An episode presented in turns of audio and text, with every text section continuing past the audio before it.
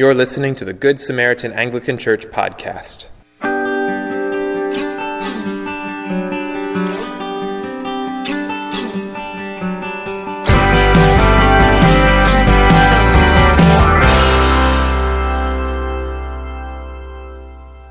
The following sermon was preached by the Reverend Stephen Edwards on September 29, 2019.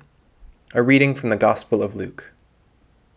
Jesus told a parable, saying, There was a rich man who was clothed in purple and fine linen, and who feasted sumptuously every day. And at his gate was laid a poor man named Lazarus, covered with sores, who desired to be fed with what fell from the rich man's table. Moreover, even the dogs came and licked his sores. The poor man died and was carried by the angels to Abraham's side. The rich man also died and was buried. And in Hades, being in torment, he lifted up his eyes and saw Abraham far off, and Lazarus at his side. And he called out, Father Abraham, have mercy on me, and send Lazarus to dip the end of his finger in water, and cool my tongue, for I am in anguish in this flame.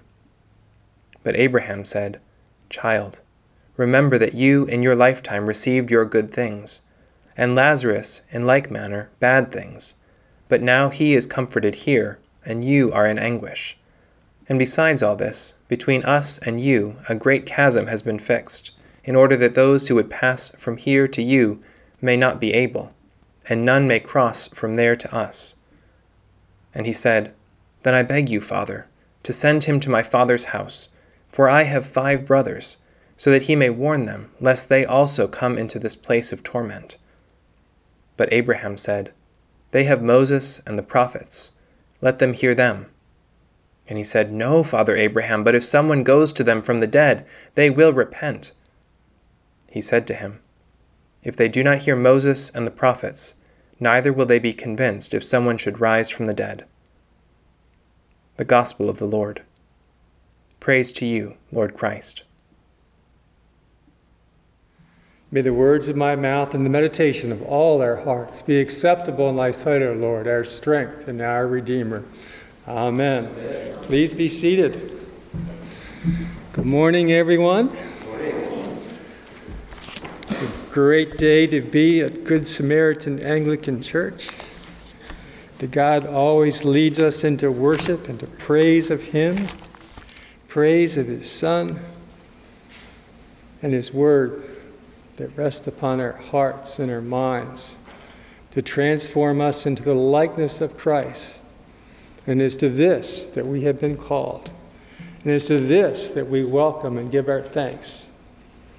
And it's to this that we continue to look to the Lord to lead us and guide us and change us, that His will be done in our lives and upon this earth as it is in heaven. So we heard from our gospel this morning Abraham responding to the pleas of the rich man in Hades.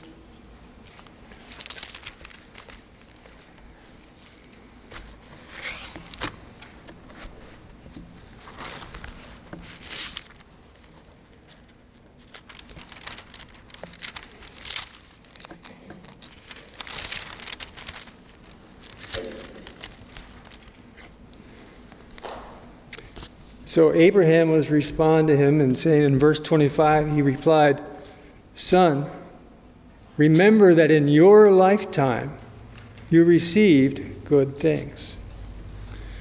And this is somewhat to say that he lacked for nothing. He was satisfied in life. He had everything he thought that he needed, everything that was important to him, he seemed to have. He was self reliant. He thought he depended on no one but himself. His needs were met and fulfilled. And he sought after nothing that this means his riches didn't provide for. But begs the question of us what do we seek after? What is our goal? Are we self satisfied? Are we self reliant? Do we represent the resources the words and the provision and the blessings of Christ. Now, the poor man, on the other hand, Lazarus, our gospel said that he received bad things.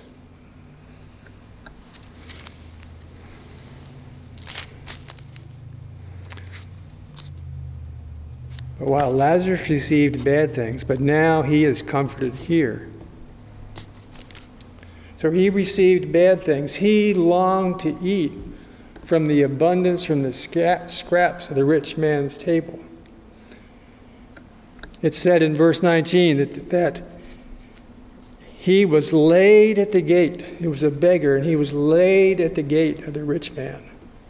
And he was covered with sores, so he was obviously diseased and in need of help, in need of treatment, in need of healing, in need of comfort. When we hear that he was laid there, it means that he, he may have even, was probably even crippled or lacked the strength just to move about on his own. And we don't really know the background, but were the people bringing him here just to get rid of him from their neighborhood, from their sight to see this suffering? Or did they bring him maybe as well to think, well, here's a man with the ability at least to help, maybe he'll help him? We don't really know that for sure, but it could be either and or both of those things. He's longing to eat that which fell from the rich man's table. And the only care that we see he received was from the dogs, from the animals. They licked his sores.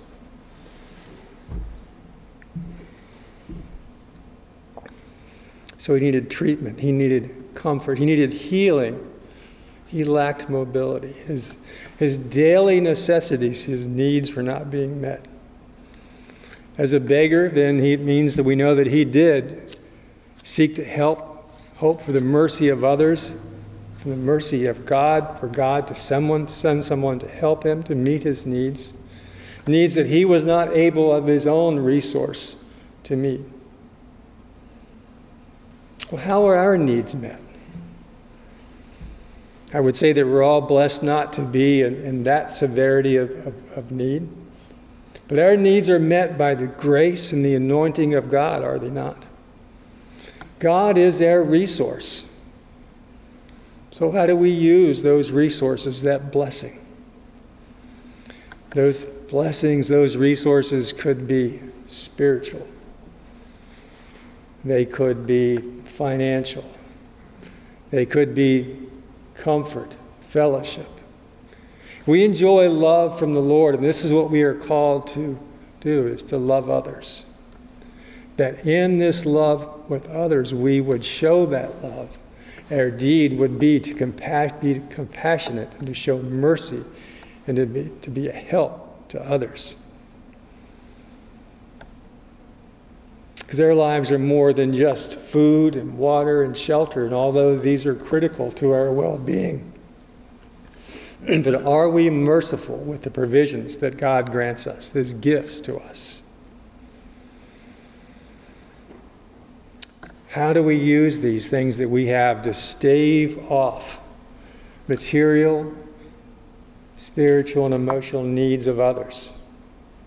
Do we show the love and compassion that God has for his people? Do we share that and show that with others? And I know that the Holy Spirit often searches our conscience, and He would reveal the answer to that question, would reveal to you and me many ways in which we are merciful, many ways in which we show compassion, many ways in which we show and we share the, the gifts that God has given us. God alerts us. We say the Holy Spirit even quickens us to those needs in others for compassion and comfort in our midst to give comfort to all those who suffer. We, we may be called, and there may be a need for someone who is sick or is bedridden or has been injured, who lacks that mobility. We are, share, we are being merciful when we share God's love with them, when we share in them with fellowship, in our common bond as Christians who love God and are united in that as His body. This is one of the greatest ways we have of being merciful by just showing that we care, being there with someone to comfort them and to lift them up. That holy fellowship.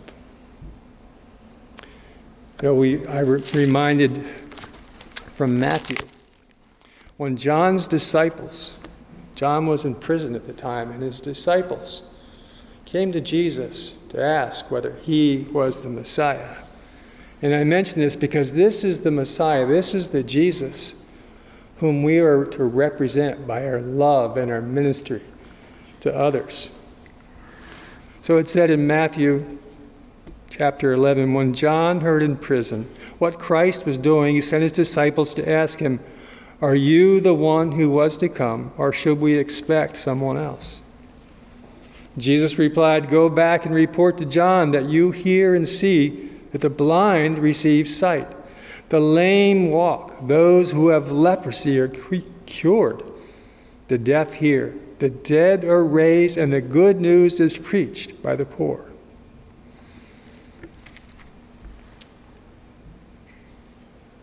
We must give ourselves over to the needs of others in prayer and in person.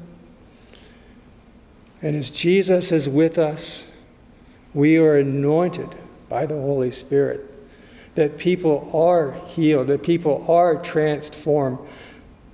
And in this, and in this process, we carry Jesus with us. Jesus is ever with us. And we bring Jesus into the midst of the situation. The one who can do all these things has all the resources of heaven that are brought to bear into any circumstance. We are the ones sent by Christ to stand in that gap until his return. Those that, that are in need, they may be known to us or they may be strangers. Either way, those in need shouldn't have to earn our trust. They don't just need to be our best friends, and although we don't withhold anything from our friends either. But they don't need to earn our trust, necessarily our favor, or their way into our good graces. Our church often serves, is a place of refuge for those in need. Somewhat of, for us, even a safe place that we can feel comfortable because it's our home. It is our home. When we accept into our home strangers, the lost, the hurt, the suffering. That they can be brought into the presence of God and receive from the bounty of His love and His riches and His mercy for all His people. So I encourage you to continue to participate as you do in the ministries of the church purpose of these ministries of the church is to show God's love and compassion and to bring people into that storehouse of His riches, His love that comes with His presence and a relationship with Him. Jesus is telling this parable of Lazarus and the rich man. He is teaching us the way of God for those that are in need for those whom, for whom he gave himself, his very life. He gave undeserved favor of God for those in need, those in need of a Savior. He is a Savior for all men. All those who do not have Him within their own means. We don't have the means to save ourselves, regardless of what our riches may or may not be. Our salvation is a gift of the Lord. And in that relationship, we are blessed, and we are called to share that blessing and that relationship and to bring others into it. They would desire the reason for the joy in their hearts that is evident in the things that we do, and evident in the ways in which we deal with, with struggles and with problems, because we know that their Lord is the answer in everything. God, grace and mercy, God's grace and mercy and favor for those who have left. The very treasure of heaven, the Son of God. If we listen to this lesson we heard not too long ago from Luke 14,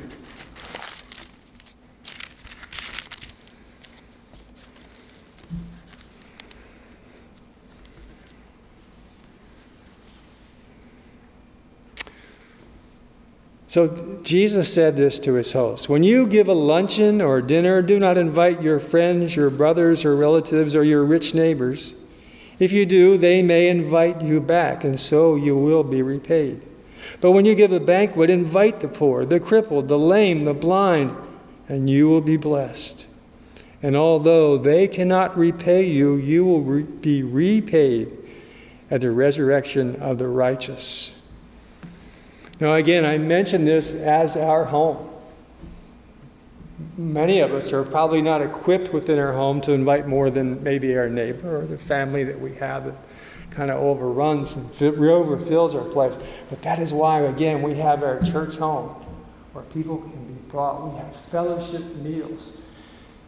We have the Eucharist every Sunday where we commune with God. We have many outreaches. We have our food giveaway. We have scouts. We have all these things for young and old. And most of all, we, we know the glory and the presence of God, and we pray for and offer this to others. So, again, our, our church home is a place where, again, we, we are allowed, we have that place of refuge for people that they can come, and all of us as one body can minister together and help one another.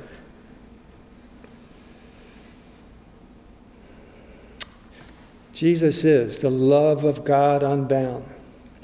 And true righteousness does not seek favor or reward for the things that we do, for the use of God's gift and His provision, but the fulfillment of His call of us for gentleness and mercy toward those in need. We are rich in so many ways, uniquely blessed. We receive gifts from the Holy Spirit for ministry and for charity and for provision for others. We have in us and for us all the blessing of heaven in Jesus Christ, who is Lord of all. I'm reminded the words of St. Francis, credited to St. Francis, who said, Preach the gospel everywhere, always and everywhere, using words if necessary. This is a call to action on behalf of those in need to be the hands and feet and the voice of love of Christ for all his people. We, we are and are called to be and joined together in the gospel of love and caring for one another for God's people.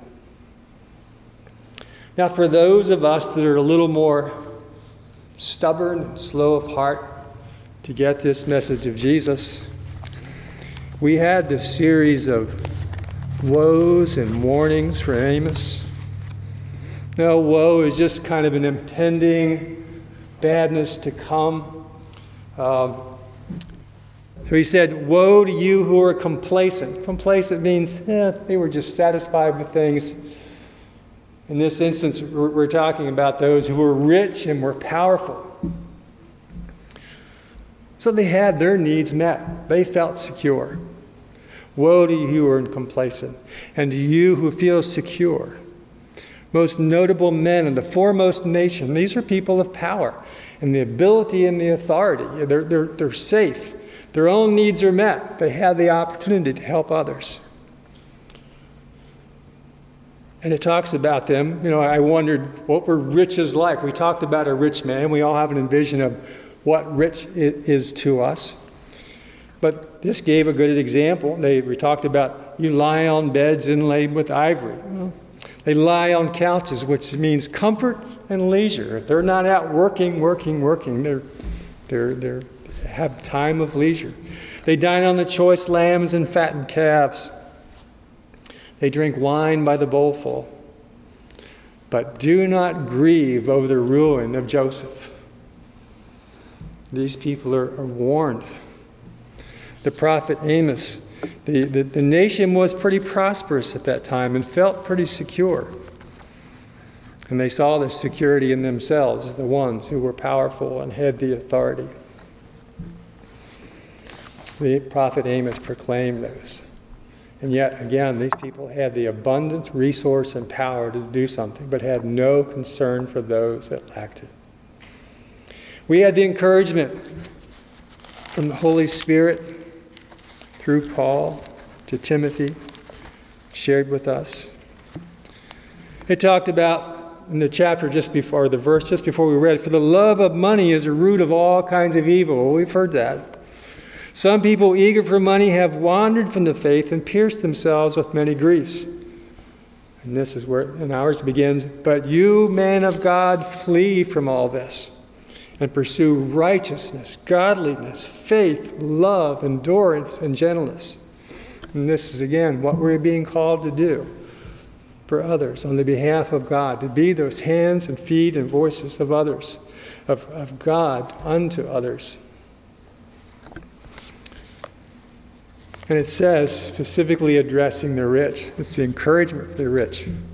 Being rich is not a sin, but command those who are rich in this present world not to be arrogant nor to put their hope in wealth, which is so uncertain, but to put their hope in God, who richly provides us with everything for our enjoyment. Command them to do good, to be rich in good deeds, and to be generous and willing to share.